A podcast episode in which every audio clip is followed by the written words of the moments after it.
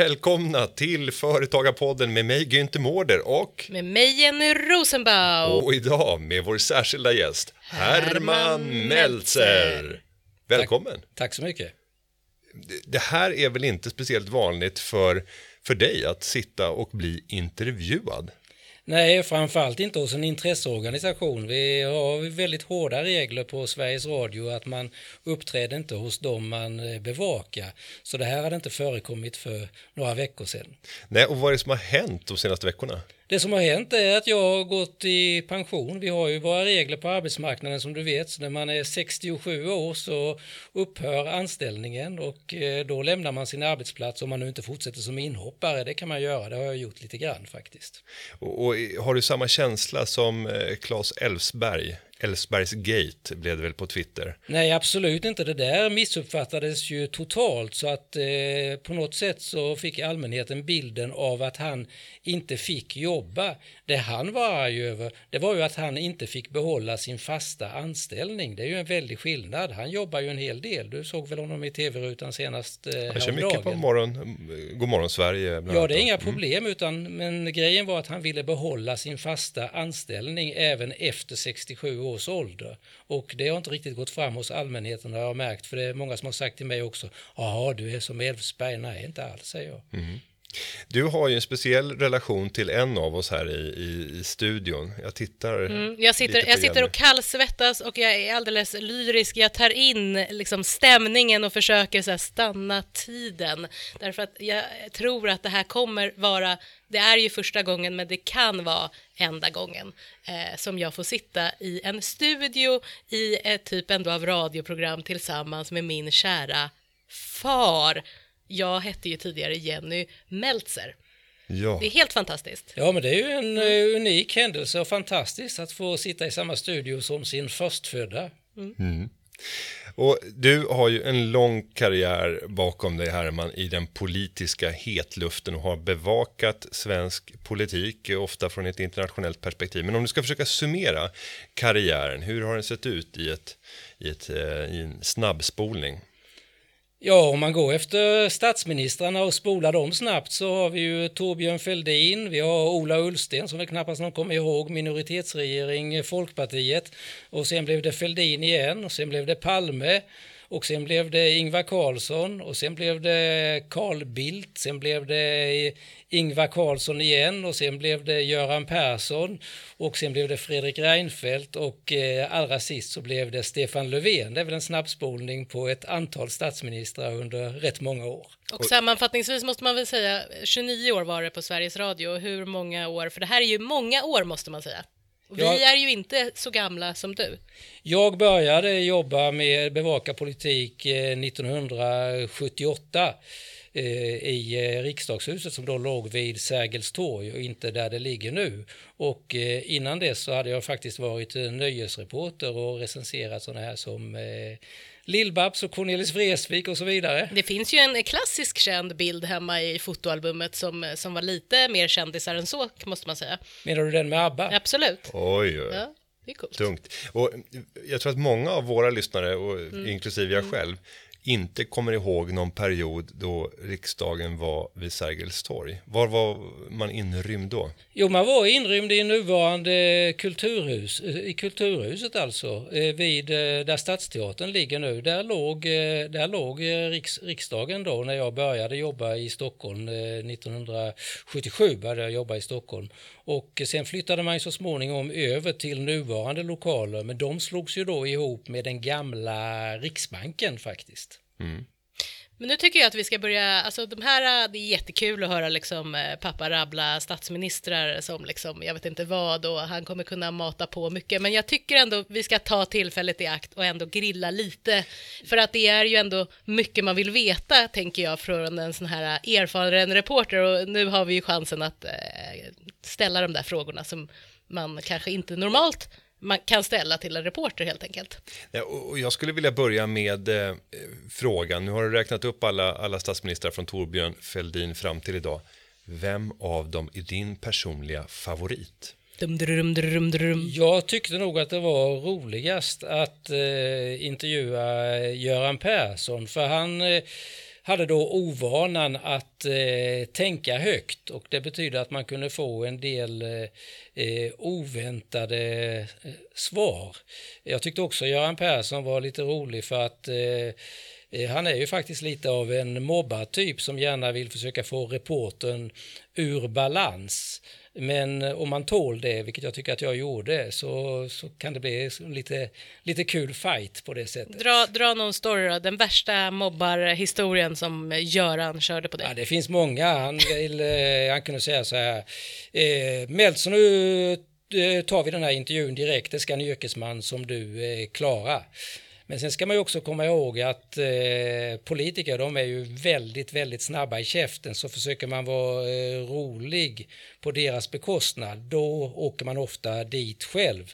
Och eh, en sådan historia är att jag på EU-toppmöten alltid brukade ha med mig en stor rullbandspelare och eh, den där gjorde sig Persson alltid lustig över. Jag hade den bara för att jag ville ha två mikrofoner för jag ville liksom intervjua Persson inför publik. Och eh, då sa han en gång så här i Bryssel. Ja, ser att du har din stora bandspelare med dig Meltzer. Ja, sa jag, stor politiker, stor bandspelare. Och då tyckte jag förstås att jag hade fått till det. Men då kom det blixtsnabbt. Hur är det med små journalister då? Och då hade jag inget svar. Och till saken hör ju då att han är ju en rätt stor man och jag är ju ganska liten. Ja, Nej, och, och, eh, jag kan föreställa mig, och det har man även sett i, i politiska sammanhang, där han försöker precis innan man går in inför live-momentet eh, fälla någon drypande kommentar som gör att man tappar balansen. Men, men vad är fördelen när man gör det med en, en journalist? För jag tänker det är en annan logik jämfört med när man går upp och debatterar med någon i en livesändning. Då finns det ett uppenbart intresse av att du ska stå där och vackla. Men en journalist som, som inte klarar att ställa bra frågor Eh. Jo, men man kan ju få journalisten i, i bästa fall politikerns politikens synvinkel sett att bli lite, lite osäker och eh, därmed få ett eh, litet, litet överläge. Eh, Carl Bildt, han eh, körde ju en annan variant att eh, han kallade ofta eh, reportrarna vid förnamn och man kunde säga, ställa någon fråga till dem som kanske var ganska så bra, ganska så kritisk. Då kunde han svara så här, jo men det förstår du väl Herman att? Och på det viset så gav man ju intryck av att vi var kompisar och eh, då försämrar han ju min auktoritet så att säga. Så det gäller så att säga att, eh, att bortse ifrån det. Och en gång hände det sig att två tv-reportrar som heter Lars Adaktusson, han är fortfarande känd, och Hans Larsson före en sändning bad Bildt att inte använda förnamnet för det lät så illa. Och jag har aldrig hört så mycket förnamn som under just det inslaget. Men du, är du blev du polare med någon då? Nej, det blir man ju inte så. Man lär ju känna dem, men de är ju trots allt eh, arbetsmaterial helt enkelt. Och eh, det är klart att man kan eh, tugga lite, snacka lite skit som det heter ibland sådär. Men eh, jag har ju aldrig umgåtts med någon eh, personligen. Jag har aldrig varit hemma hos någon eller något sånt där. Så det kan man inte säga. Herman Meltzer, alltid oinbjuden. Nu är det ju så att du är ju inte bara en, eh, en sann statlig arbetare i... Jag måste protestera lite där. Eh, det är ju trots allt så eh, rent, rent juridiskt tekniskt att Sveriges Radio är en stiftelse och därmed så räknas vi faktiskt som räknades i mitt fall som privattjänstemän och, eh, men däremot så är det ju rikt, eh, otvivelaktigt så att pengarna kommer från staten, skattebetalarna. Ja, och man hade kunnat fundera över eh, om man ska ha den privata strukturen, hade man från företagsledningen inom Sveriges Radio kunnat välja att nej, men nu frånträder vi till exempel kollektivavtal. Eh, för vi är ett privat bolag, vi har möjlighet och rätt att, att välja i det läget. Där tror jag att det hade blivit det är väl som en myndighet? Svårt, det hade inte gått att gå ifrån kollektivavtal givetvis inom en eh, sådan eh, organisation med trots, trots allt eh, skap, skapligt starka fackföreningar. Mm. Men det jag skulle komma till det är att det har ju hänt någonting de senaste veckorna. Nu har du lämnat din anställning och blivit företagare. Ja, det där var ju verkligen inte alls eh, meningen. Min ambition när jag slutade det var egentligen att göra ingenting. Men sen fick jag en del eh, förfrågningar och eh, en av dem då var att göra eh, eh partiutfrågningar i, eh, i Almedalen åt EU-kommissionen. Och då var jag tvungen att eh, starta ett eh, eget företag för första gången i mitt liv, vilket ju var märkligt och som var en rätt förvirrande upplevelse. Det var väldigt roligt ska jag säga, därför att eh, min mamma, Hermans tillika fru, sen snart 40 år, har ju varit egenföretagare sedan hon var mycket ung, typ 23. Och det var en väldigt rolig eh, upplevelse att se eh, Herman då fråga Madeleine om många, många råd som han aldrig hade behövt tänka på. Började fråga om avdrag det första han gjorde.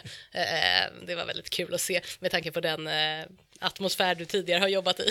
Absolut, och, men jag lyckades i alla fall få ihop det här då och och eh, bildade då företaget eh, Meltzer Media. Kul att ohämmat få göra lite reklam. Mm. Ja, ja, ja. Det är fantastiskt. Och, eh, och sen så, men att lämna anbud till EU-kommissionen, det måste jag säga att det var ingenting att leka med utan allting ska registreras i Bryssel och det var några svängar, jag fick ringa några samtal och det var många papper som jag inte riktigt fattade Eh, men jag fick ihop det till slut i alla fall och det här antogs. Men eh, ur eh, rent allmän synpunkt sett så kan jag tänka mig att den här EU-kommissionens byråkrati är lite avtändande för de mindre företag som vill försöka lägga ett anbud dit. Jag kan tänka mig att många struntar i det. Jag ska uppmana dig, Herman, och många av er där ute lyssnare nu måste du bli medlem i Företagarna.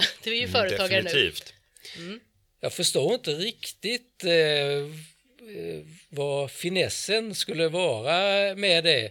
Dessutom är jag ju fortfarande senior, du... seniormedlem av Journalistförbundet. Kan man vara med både i Företagarna och i facket på en gång? Absolut, ja. men vi, vi, är ju en, en ren intresseorganisation, har ingenting med arbetsmarknadens parter att göra. Om jag skulle tänka för en företagare i, med, med ditt värv så skulle jag säga att de, förmodligen så är de mest intressanta delarna vårt försäkringserbjudande där du som medlem i Företagarna kan till exempel komma åt sjukvårdsförsäkringar utan att behöva göra en hälsokontroll. När man har nått en ålder av 60, ibland 65 år så är det närmast omöjligt att kunna teckna en sjukvårdsförsäkring med mindre än att man gör en hälsokontroll. Men genom att vi har gruppupphandlat de här lösningarna så kan man göra det genom det, det stora kollektivet och på så sätt undvika de hälsokontrollerna, vilket kan ha negativa implikationer för vissa. Och det gör att vi får en tilldragelse på de som kanske har fått nej men har ett eget företag, de blir väldigt intresserade av att komma in i en sån lösning. Andra, det är ju den juridiska rådgivningen. Jag menar, nu har ju, Madeleine har hjälpt till i, i alla de där ärendena, men, men, men, i, men, i, grunden så, så förmodligen alla de frågorna hade ju kunnat besvaras av den juridiska rådgivningen.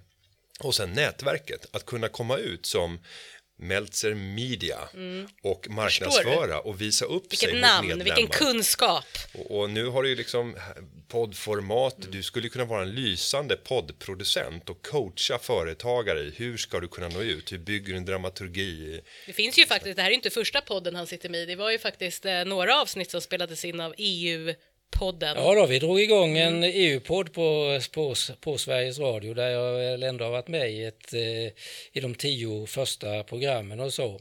Och eh, det är ju en eh, tung, mycket informativ produkt. Nej, och vi, vi, har ju även 1500 aktiviteter per år som arrangeras av lokalföreningarna.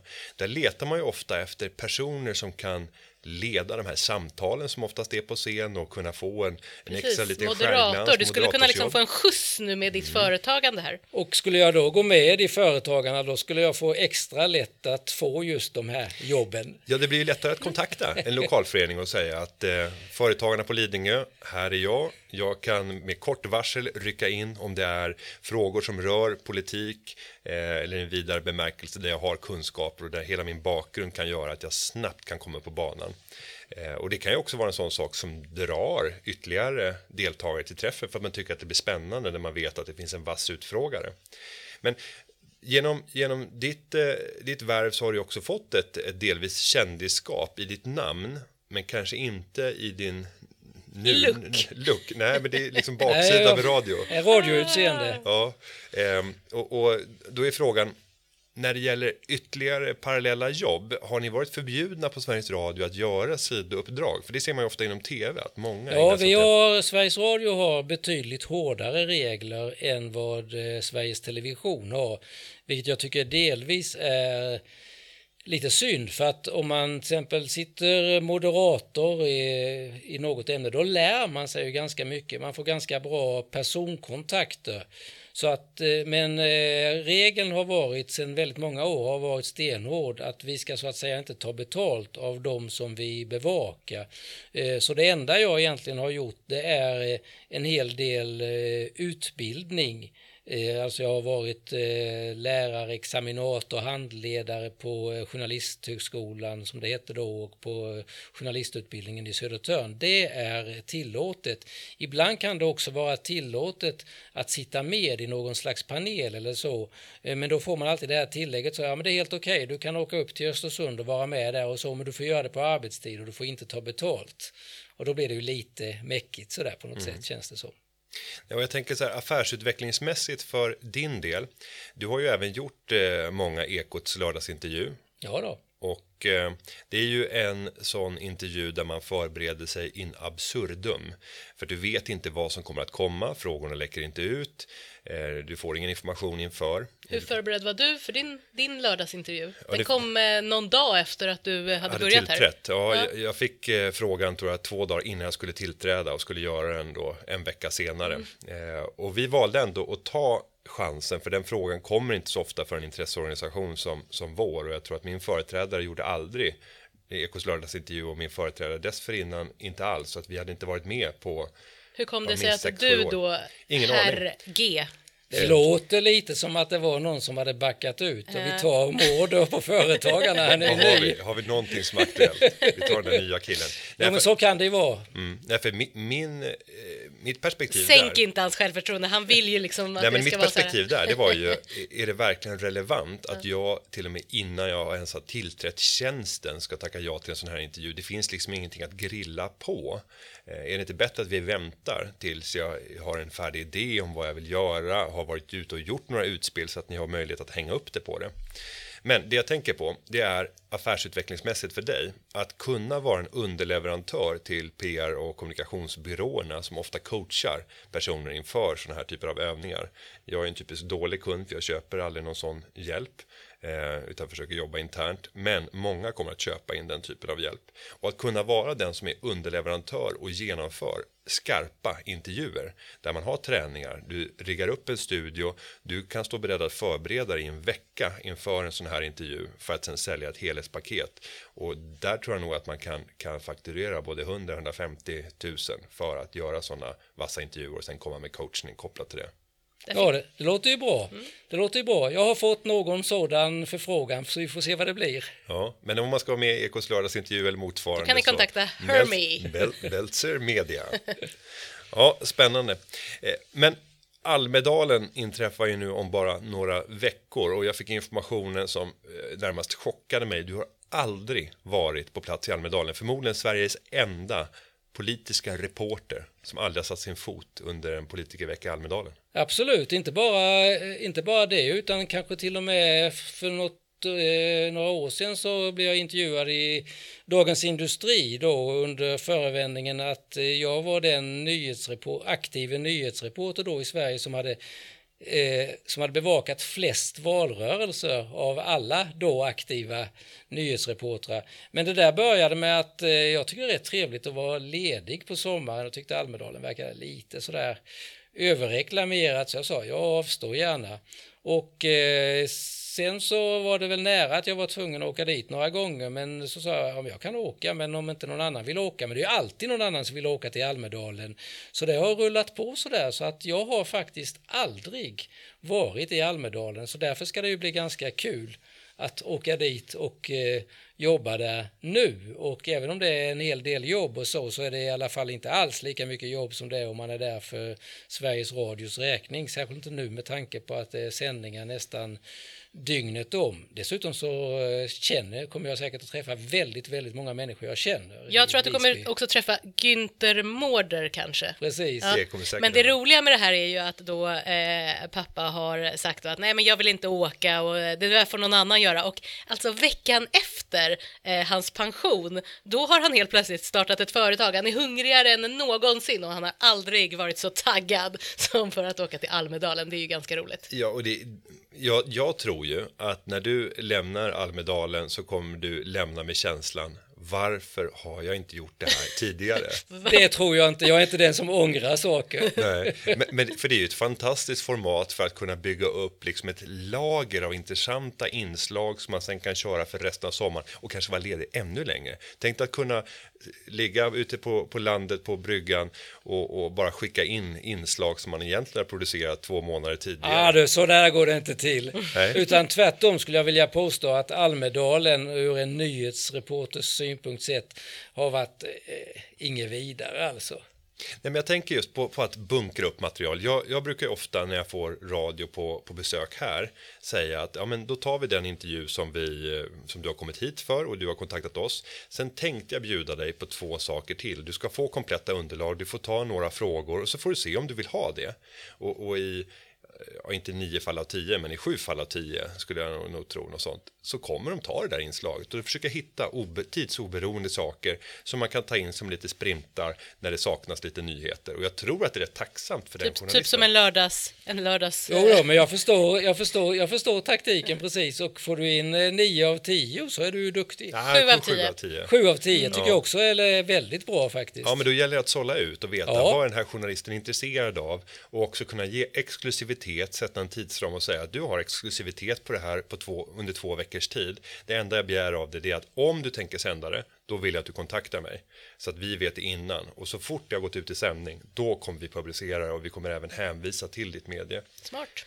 Och, och sen är det ju också så att medielandskapet har ju förändrats. När, när du började ursprungligen så ägde ju mak eh, media makten över vad folk konsumerade och folket och vanliga människor och till och med beslutsfattare hade ingen, ingen möjlighet att kunna nå ut med mindre än att gå via, via er.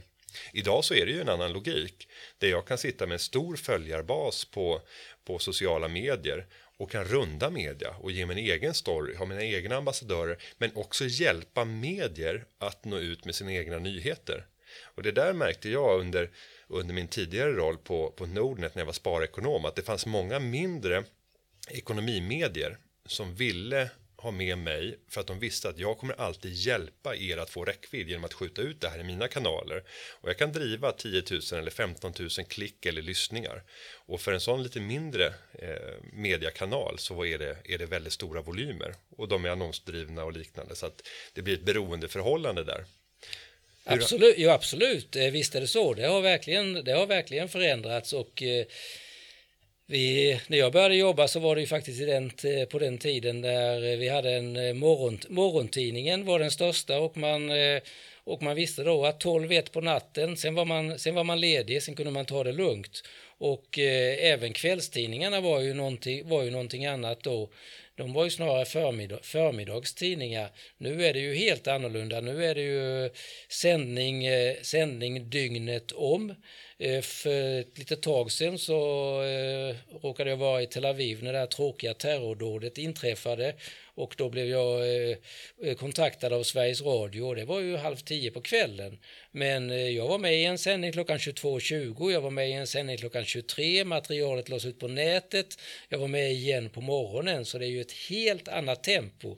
Och jag kunde ju då även twittra och facebooka ut det som jag hade gjort så att säga och dela det och få det ytterligare delat. Så absolut, vi lever i en helt ny värld.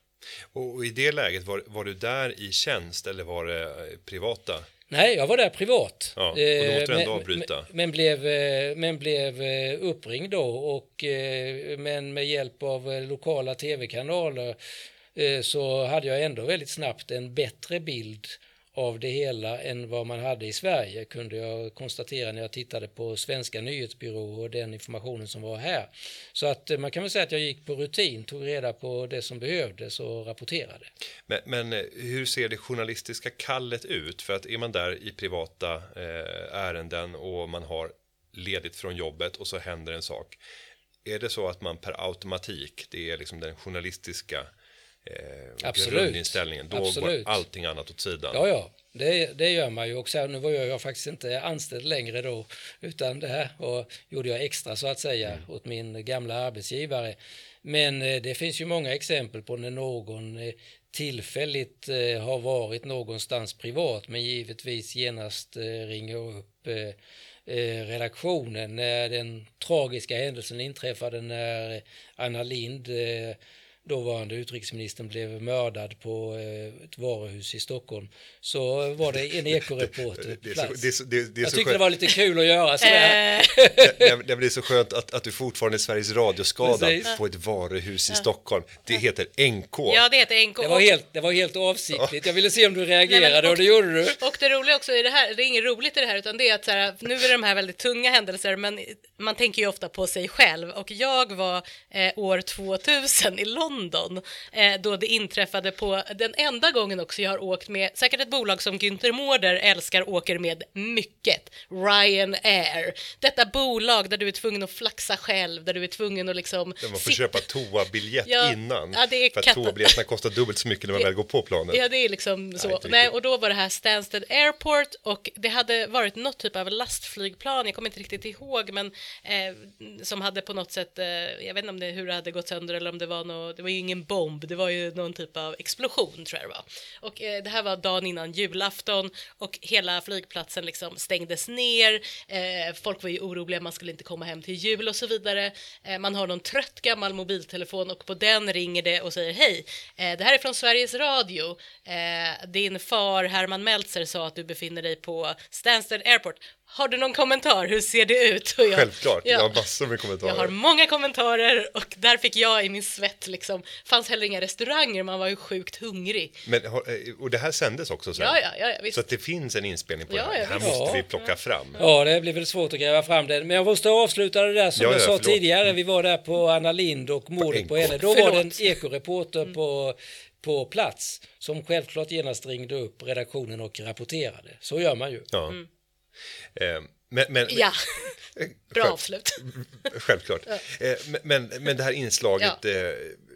Jag älskar att Günther Mårder är, på riktigt, han är mer intresserad av mitt inslag från Stansted Jo, det- Airport än från detta varuhus. jo men det är så otippat Ja. ändå. Ja. Eh, och hur, hur iträder du? Försöker du liksom vara som pappajournalist och Nej, tänka? men det går ju inte för att han har ju liksom en torr stämma, han har den här småländska, alltså oavsett, du hör ju nu, han, hans röst är ju totalt onyn, alltså jag har ju sagt så här, sa ju till pappa innan, du får ju vara lite rolig, du får ju bjuda på något, det har han ju gjort, men om man bara sätter på det här poddavsnittet och inte egentligen lyssnar, så kommer det ju låta dödstrist, för att han har ju en onyanserad stämma.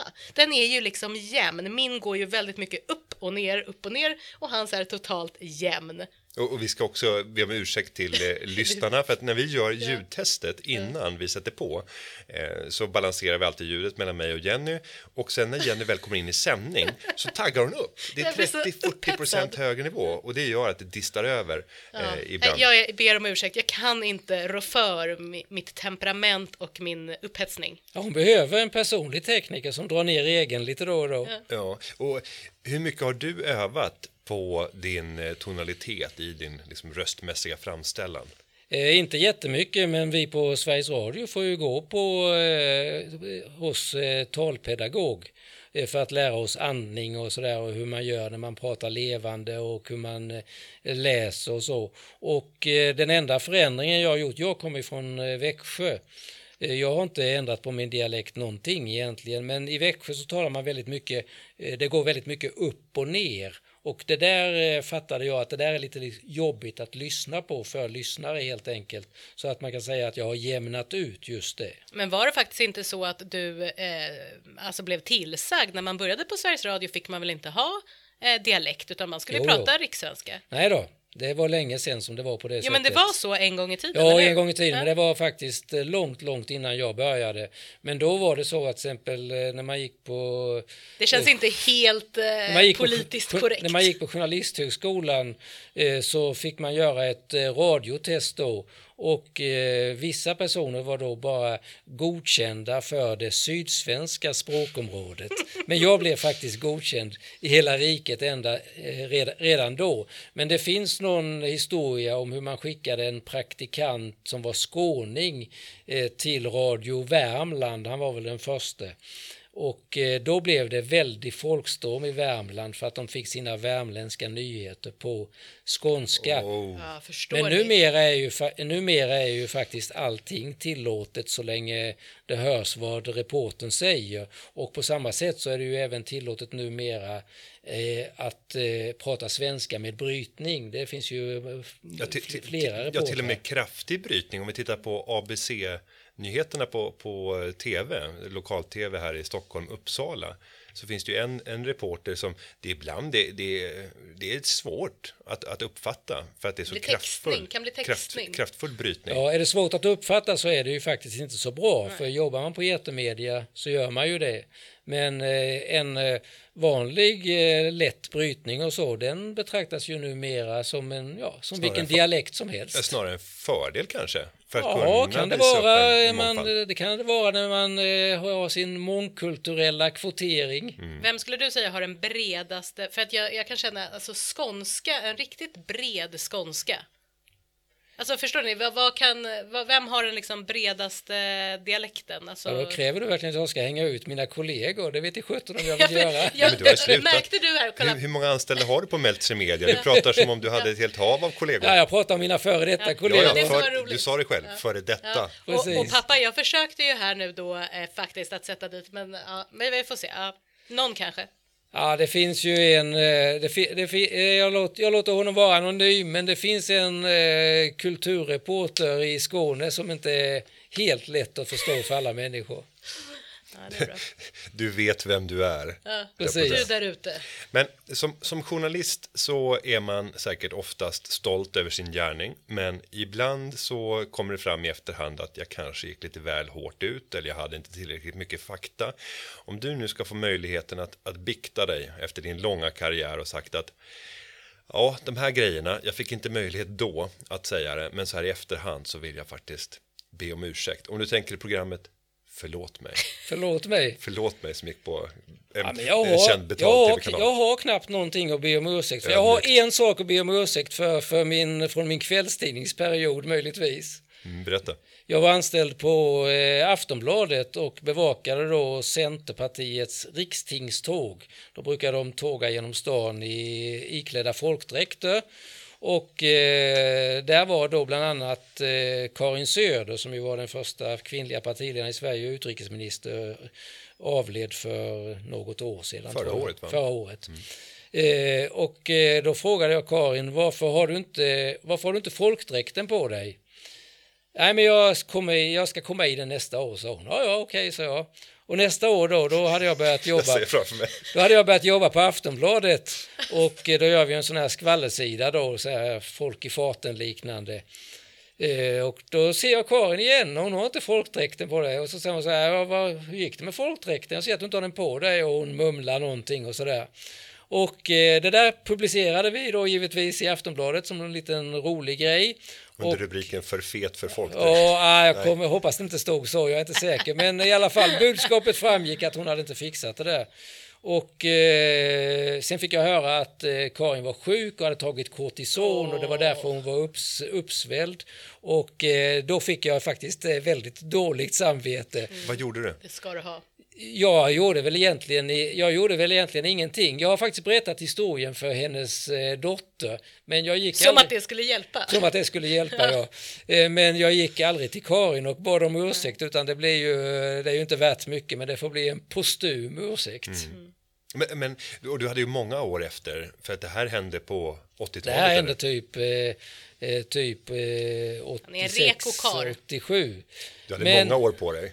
Ja, men jag hade inget speciellt som jag, eh, som jag, hade, som jag hade dåligt samvete för. Ibland blir man ju utskälld av, eh, Ibland kunde man bli utskälld av, eh, av någon eh, minister för någonting som man hade gjort, men det tycker jag fortfarande inte var... Eh, det, nej, jag tycker att jag har klarat mig rätt bra. Jag har faktiskt väldigt lite sådana här radionämndsanmälningar och så också.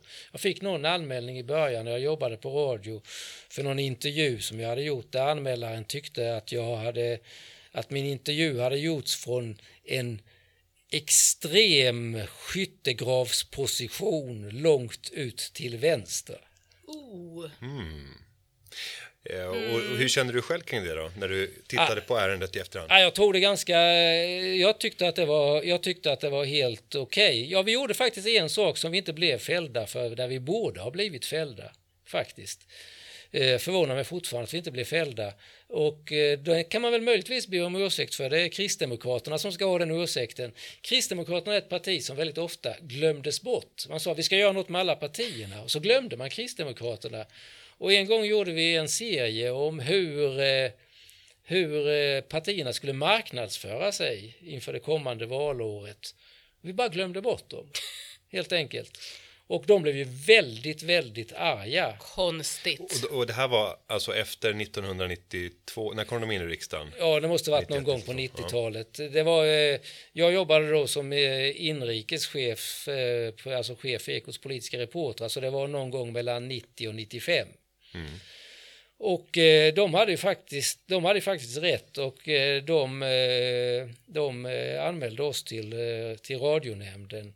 Och eh, någon eh, chef lyckades få till, eh, någon högre chef än jag lyckades få till ett sånt märkligt försvar så att vi blev friade.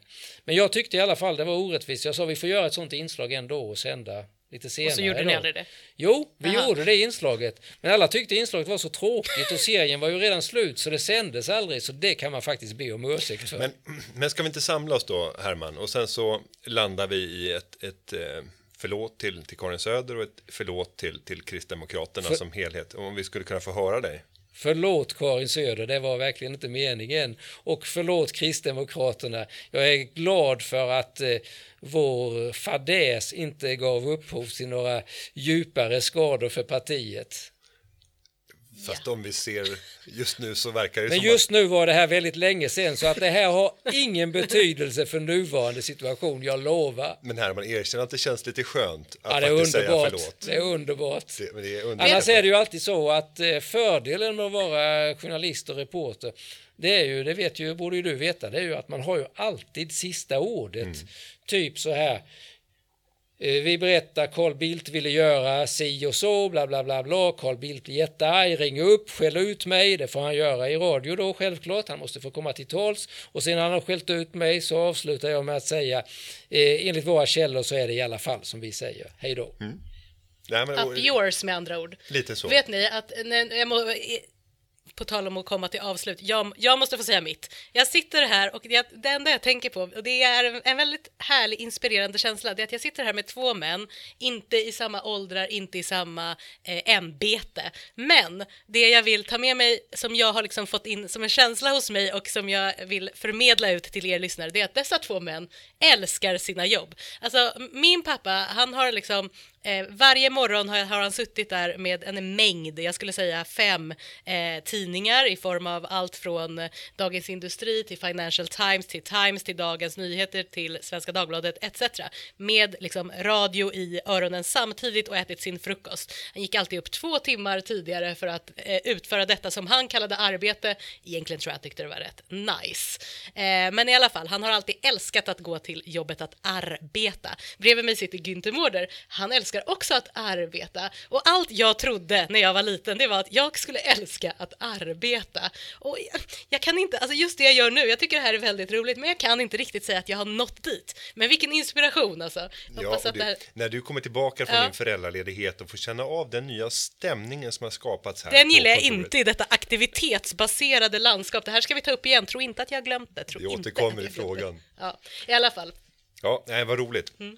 Herman, vi, vi fick höra tidigare om, om ditt eh, ärende där du låg eh, långt ut till vänster och sköt i, i skyttegravarna.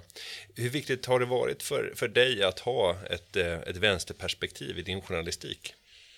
Det är inte alls viktigt att ha ett vänsterperspektiv. Det, man ska Vart ha vill ett- du komma? Var- Aginte sitter och skrattar. Det var ett, var ett billigt trick får jag säga. Vart vill du komma? Självklart, Har det självklart, varit viktigt eller oviktigt för dig att självklart så är det viktiga att berätta hur det ligger till på ett så rättvist sätt som möjligt. Däremot kan man ju notera att man eh, som journalist oftast eh, blir betraktad inte så mycket som det som man själv är utan som det man representerar.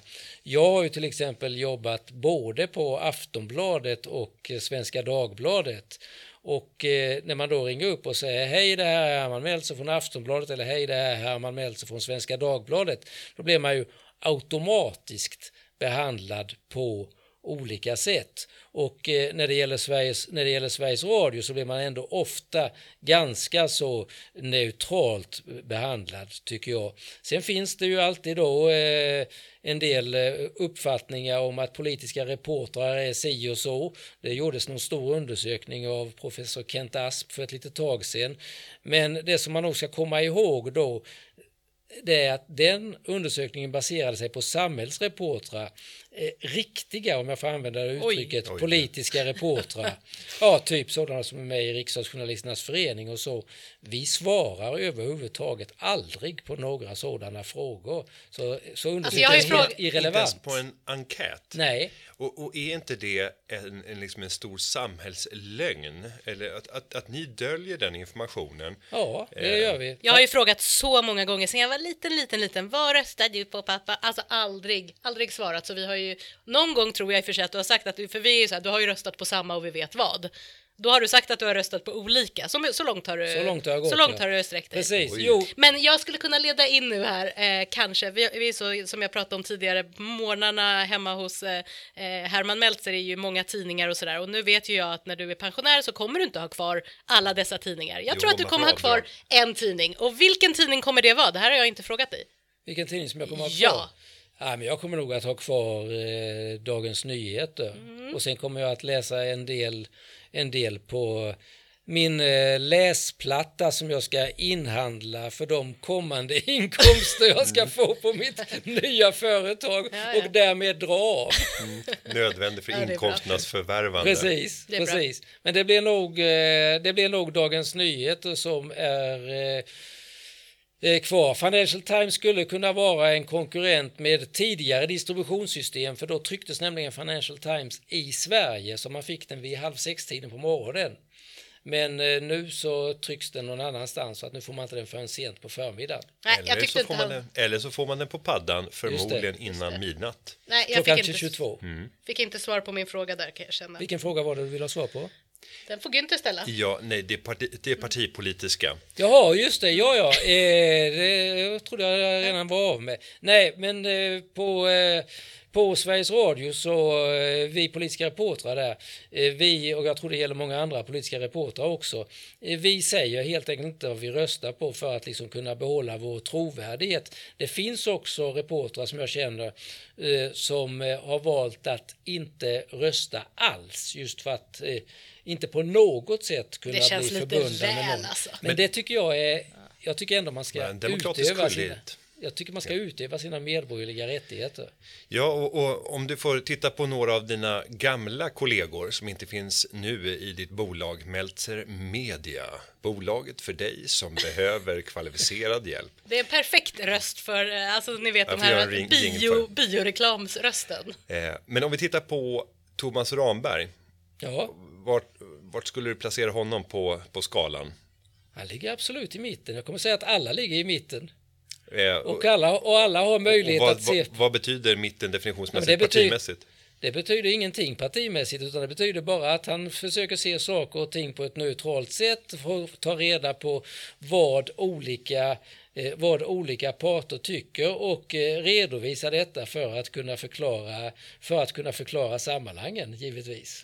Men, men eh, och det är ju i den journalistiska Ja. eh, jobbet. Men om du tittar i hans privata gärning, för ni har ju ändå suttit förmodligen och ätit många luncher och varit ute på resor tillsammans och eh, haft samtal även utanför er, ert, ert jobb. Hur uppfattar du honom där? Ja, men jag uppfattar honom som en person som eh, granskar noga liksom vad man tycker i olika, vad man tycker i olika saker och jag vet eh, inte vad han, eh, vad han eh, röstar på. Jag skulle givetvis självklart kunna gissa på det, men det tänker jag inte göra, Günther. Om du får ett försök då? Nej, jag tänker inte göra det. Och, och eh, Furtenbach? Jag skulle kunna gissa på honom också, men jag tänker inte gissa på någon. Men du har en klar uppfattning i alla fall?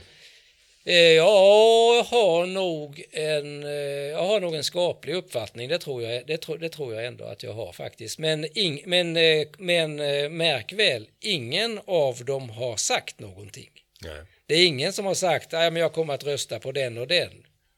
Det är ingen som har sagt. Och det tycker man ju ändå borde vara ett, ett samtalsämne om man ändå jobbar med det. Det är visst. ungefär som att, att t- från den världen som jag kommer ifrån ursprungligen så är det ju liksom investeringar, marknaden, aktiemarknaden. Det är ungefär som att jag på samma sätt skulle hålla hemligt och säga så här, nej jag tänker aldrig visa min portfölj Ja, du är för någon. Och jag redovisar ju den öppet. Jag har ju 55 000 som följer min portfölj. Så fort jag byter ut en aktie så får 55 000 en notis där det står nu har Günther sålt det här och köpt det här. Och, och det hade ju kunnat vara i transparensens anda och säga att ja, jag röstar privat på det här, men jag är journalist. Och sen får du försöka döma mig utifrån den här kunskapen som du har, så vill jag bli hårdgranskad. Och jag vill att du trycker dit mig ordentligt om det är så att du tycker att jag inte sköter mitt jobb. Jag tror, det skulle störa, jag tror det skulle störa trovärdigheten. Om man till exempel gick ut och sa, ja men nu är det han den här liksom eh, moderatjournalisten skulle det heta då, eller nu är det den här vänsterpartijournalisten, det är typiskt, typiskt honom eller henne att fråga på det sättet. Det är liksom eh, no good, jag tror man får det är ju så faktiskt att eh, när man jobbar på Sveriges Radio så har man ju faktiskt eh, sålt bort en del av sin eh, yttrandefrihet. Sitt liv, sin själ. Nej, man har faktiskt sålt en del av sin eh, yttrandefrihet just när det gäller eh, att säga vad man tycker och så. Man får ändå vara eh, lite, lite försiktig vad man säger på Facebook och Twitter. Man kan inte säga så om en eh, politiker, liksom, hörde ni vilken idiot alltså. Eh, det, det, där, får man, där får man helt enkelt eh, ligga, ligga lite lågt. Kommer du liksom gå ut, för du har ju redan börjat, det tangerade sista veckorna, gå ut lite hårdare på Facebook. Man ser ju lite annorlunda delningar. En eh, aggressiv Ja, en, en, en lite mer sarkastisk, ärligare ton. Ja, men då kan man ju, jag har ju trots allt tillbaks, eh, jag har ju fått, trots allt fått tillbaka en del av min yttrandefrihet. Så självklart kan jag säga saker, men eh, eh, fortfarande så är jag nog eh, rätt skadad av mina, eh, av alla mina journalistår, så att, eh, så jag vet inte om jag kommer att komma ur det här helt och hållet, och det vet jag inte ens om jag har någon önskan om att göra. Och när du fick smaka på chefslivet, för det blev under några år eller? Ja, då, sex år. Eh, vad var det som eh, lockade och så här i efterhand, vad var det som ändå gjorde att du lockades tillbaka till den mer fria världen som, som journalist? Ja, detta var ju trots allt under en bättre tid då när jag blev, eh, då när jag blev chef. Jag var alltså chef för Ekots inrikesgrupp för de politiska reportrarna där.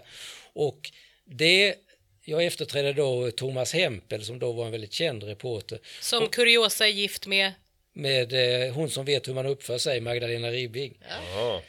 Men det var, dels tyckte jag att det var kul och dels så var det ett sånt väldigt eh, hedersamt jobb, en ära att bli tillfrågad faktiskt om detta. Och eh, så det tyckte jag då var eh, självklart att tacka ja till.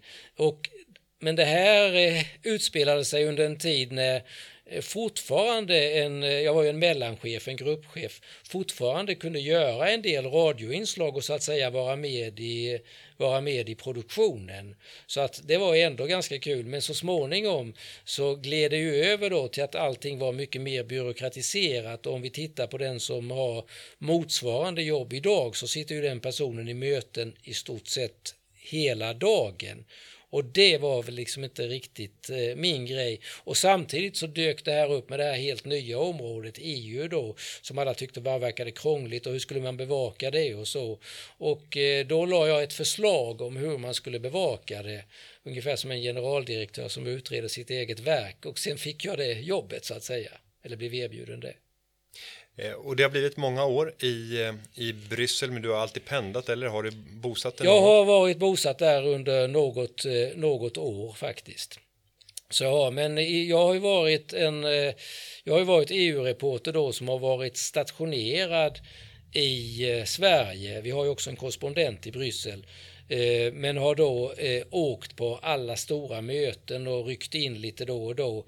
Och eh, min funktion har ju då varit huvudsakligen i riksdagen att bevaka det som händer inför mötena och det som tas upp i riksdagens EU-nämnd. Så jag har så att säga försökt binda ihop den svenska EU-politiken med den europeiska EU-politiken och försökt vara en länk där och försökt förklara sambanden så gott det går. Och för att, för att knyta ihop lite här nu, för nu kommer jag ju osökt, man tänker ju ofta på sig själv, eh, kommer jag osökt att tänka på att det här är ju inte första gången våra vägar möts, Herman. De möttes även i Bryssel, för jag var nämligen där under eh, två, tre månader och gjorde praktik på den svenska, vad heter den då? Den heter Sveriges... Det heter Sveriges EU-representation och det är samma sak som Sveriges EU-ambassad, alltså i Bryssel kan man säga. Och då var min far Herman mält sig där på ett topp toppmöte. Jag tror faktiskt att det var Bush som skulle komma just den gången. Eh, och då fick jag reda på, och det här kanske du inte vet, det är en väldigt stort maskineri. Alltså, det finns eh, ett rum för varje land som är ett stud alltså en studio där man helt enkelt kan ja, spela in och reportage och, och så vidare. Det är alltså enormt Eh, även för journalister. Man vet ju att det är för, alltså att det är väldigt mycket folk som rör sig i Bryssel och bara tolkarna har ju liksom ett enormt utrymme. Men även för journalisterna då finns det ju faktiskt väldigt mycket plats. Det är riktigt. Det, sitter, det finns ju ett hav med journalister och Bryssel är väl fortfarande, undrar om fortfarande är den stad där flest eh, journalister är akkrediterade så att säga. Så det är en riktig gryta. Har du varit och hängt i Günther? jag, med nu? jag har hängt en, en hel del i Bryssel, mm. både i mitt gamla värv på, på aktiespararna där vi hade Euro Shareholders eller Eurofinjus som, heter, som organisationen heter idag, där man samlade alla småspararorganisationer i, i Europa för att bedriva politisk påverkan. Eh, nu i rollen i Företagarna så är vi också engagerade i en samlingsorganisation för, för att lobba för småföretagares villkor som heter UAE med. Det är så extremt namnet. svårt att uttala. Alltså. Ja, och jag tänker inte uttala det franska mm. eh, namnet på den. Men eh, det det finns ytterligare en organisation som är rätt stark som heter Business Europe som företräder de stora arbetsgivarorganisationerna. Men det här är just enkom för småföretagare och i väldigt hög utsträckning så är det också organisationer som inte är en del av, av arbetsmarknadens part utan rena intresseorganisationer. Men eh, det är klart att Business Europe är betydligt starkare finansiellt och har en helt annan apparat på plats. Men Sverige har varit ordförande i, eh, i den här församlingen under de senaste tre åren. Eh, vår representant Gunilla Almgren trädde av här tidigare förra året. Mm. mm. Men om vi ska gå vidare och titta på framtiden för Meltzer Media. Oh, vi har sagt det så många gånger, vi säger det igen. Meltzer Media. Meltzer Media. Eh, drömtillvaron nu framåt. Reinfeldt sa ju att vi ska, vi ska jobba tills vi är 75. Är det en bild som du ser framför dig att du kommer att träget fortsätta att leverera? Nej, det vet jag inte om jag kommer att göra. Som jag sa tidigare så var ju min ursprungliga ambition att inte göra ett dugg. Och sen dök det upp eh, då diverse förfrågningar och så. Då tänkte jag att ja, men då måste man väl eh, då måste man väl testa det. Varför måste man väl testa det? Du är ju pensionär nu, du ska ju ligga ja, i Ja, men då var det ju det här att, eh, ja, men eh, då var det ju det här med att eh, då kan jag ju ändå liksom åka till Almedalen, jag kan till och med få betalt för det. Och eh, varför inte då? Och eh, den här förkastliga, förhatliga sidan med eh, mediaträning och krishantering och sånt där hur är det egentligen? Kan vi kolla en gång åtminstone. Va? Sådär. Så, att, uh, så det är ändå en nyfikenhet? Jag är, ändå, jag, är fortfarande, jag är fortfarande normalt nyfiken och allting är ju liksom kul att testa en gång och försörj det ju ändå. Så att, uh, så att då kan man ju ändå vara ganska avspänd. Och dessutom så har jag planer på att till hösten dra utomlands till Tel Aviv i fem månader och och se om jag kan lära mig lite, lite hebreiska. Så att, eh, och vi har en, fixat en lägenhet som ligger nära stranden och så vidare och så, så att eh, det är inte eh, bara jobb och så där Sen får man väl se, det kanske dyker upp något journalistiskt där också när man är där, vem vet? Ja, och under alla de här åren så har ju du också byggt upp en, en identitet själv och att få höra sig själv i radio, få möta viktiga personer. Eh, jag kan tänka mig att eh, precis som, som jag gör så tror jag att du också har identifierat dig mycket med ditt arbete. Att då komma till den dagen då det är liksom pension och man ska klippa banden måste ju vara känslomässigt eh, en, en berg och dalbana. Jo, men det kan ju vara lite speciellt och så, men då det är väl då som det testas hur mycket eh, distans man har eh, till sig själv och till det som man eh så att säga eh, gör. Eh, hur viktigt är det att få vara någon. För det är klart att om man är reporter på Sveriges Radio och så och rapporterar om EU och ofta intervjuar statsministrar och utrikesministrar så, då är man ju någon. Man är väldigt viktig. Ja, det kan man säga liksom. Åtminstone det som man gör är viktigt. Men, eh, och då är frågan hur man klarar av att eh, plötsligt inte vara någon. Nu har jag inte riktigt hunnit känna efter än. Du kanske är så rädd för det, att inte vara någon, så du hoppar in i det här? Ja, precis. Det, mm. kan, ju, det, kan, det kan ju vara så. Det är alltid, det är alltid svårt att eh, veta. Och eh, nu sedan jag slutade så har jag liksom hållit på att förbereda de här intervjuerna. Jag har fått göra inhopp i, eh, från Tel Aviv några gånger och rapportera om dödsskjutningarna där. Igår så var jag med i Nordegren och Epstein i P1 och talade om eh, EM-fotboll eh, e och eh, politik och eh, idag sitter jag här. Men jag inbillar mig fortfarande att jag kommer att, eh, att, jag kommer att klara av att inte vara någon speciell. Eh, det är viktigt att du trappar ner för du har ett tungt jobb. Efter din eh, utlandsvistelse på fem månader så har jag två barn som jag räknar med mycket tid med morfar. Ja, och ja. det är väldigt det är fantastiskt att vara med sina barnbarn. Eh, och eh, kanske är det då liksom eh, ett eh, arbetsincitament att eh, kanske skära ner den gratis barnpassningen som Jenny nu efterträder med några procent. Och, och hur, hur, ser du på din leverans när det gäller eh, rollen som morfar? Ja, men den tycker jag är extremt viktig faktiskt. Den tycker jag är extremt viktig. Och är du stolt över prestationen Ja, då, ja. absolut. Jag, och jag vill väldigt, väldigt gärna vara, vara en morfar som så småningom blir ihågkommen eh, som en bra morfar. Och det här har väl lite att göra med att jag själv aldrig fick träffa mina mor och farföräldrar och eh, därför så känns det liksom extra viktigt och stort att få vara något sådant. Men skulle du vilja ge några råd till eh, de medlemmar i Företagarna som eh, har drivit sitt företag under mycket lång tid och identifierar sig väldigt mycket med företaget, sen går i pension och ska försöka ställa om i, i livet. Kanske har skickat bolaget vidare till nästa generation eller, eller sålt av bolaget. Men just den där punkten då man ska ändra inriktning i livet och där ett, ett, ett, nytt kapitel börjar om man ska prata i boktermer? Ja, dels får man ju försöka eh, se på det som något nytt och eh, spännande, någonting med, eh, någonting med möjligheter. Och eh, det är förstås väldigt viktigt att man på något sätt har någonting att göra som man tycker är kul, som man tycker ska bli kul att, eh, att, ägna, att ägna sig åt. Sen må det vara trädgårdsskötsel eller golfspel eller släktforskning eller vad som helst. Och det som jag tror nästan är det viktigaste, det är ju att i sitt arbete då, frånsett arbetet, så har man ju ofta en väldigt trevlig social samvaro. Man träffar väldigt mycket folk, man har liksom en massa kul samtal, man är liksom around och sådär. Och det kan till och med vara så att många dagar är så trevliga så att när man kommer hem på kvällen har man egentligen inte något speciellt behov av att tala med någon för man har redan fått sin kvot fylld. Så där tror jag det är viktigt att försöka hålla eh, kontakter med eh, med kompisar och kanske också lite grann med gamla arbetskamrater. Och eh, det var någon som sa till mig att du, du måste ta kontakt med dem, de kommer inte ta kontakt med dig. Så det tror jag kan vara en viktig sak att göra just för att ha kvar det här sociala så att man tycker att det är lite kul att det händer någonting. Jag har två nära kompisar som jag de skulle aldrig ringa upp mig, men vi är nära kompisar. Men ibland så ringer jag faktiskt upp dem och då känner jag liksom att ja, men det där var bra sådär. De blir jätteglada när jag ringer och så träffas vi och gör någonting sådär va. Men, men jag måste ändå säga att, att för mig så, så låter det skrämmande och lite främmande eh, när jag får höra att jag har två nära vänner men de skulle aldrig ringa. alltså det, det, det, det, låter väldigt... Ja. Och varför är det, varför är det ja, så? Men det, är ju den här, det är ju den här manliga strukturen, det här eh, manliga skadebeteendet helt enkelt faktiskt. Ja.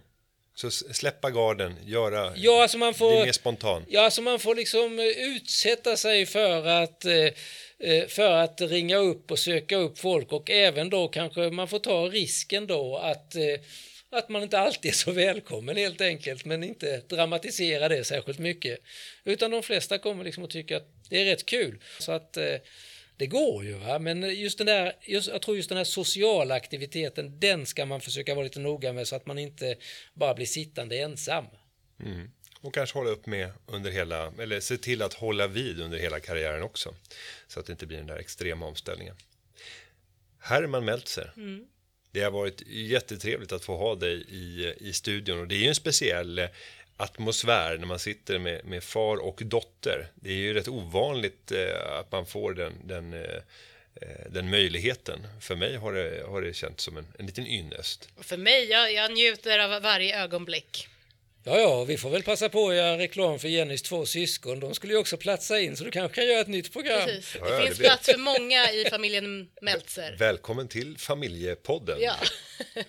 Men eh, med det så ska vi eh, passa på och eh, önska våra lyssnare en fortsatt härlig försommar. Verkligen. Och vi säger tack till Herman Meltzer och säger att den här podcasten har spelats in och klippts av Gustav Dalesjö och vi säger att vi hörs nästa vecka. Det gör vi. Hej, så länge. Hej då. Företagarna. Ja, ja, ja, ja, ja, ja. Företagarna. Ja, ja, ja, ja.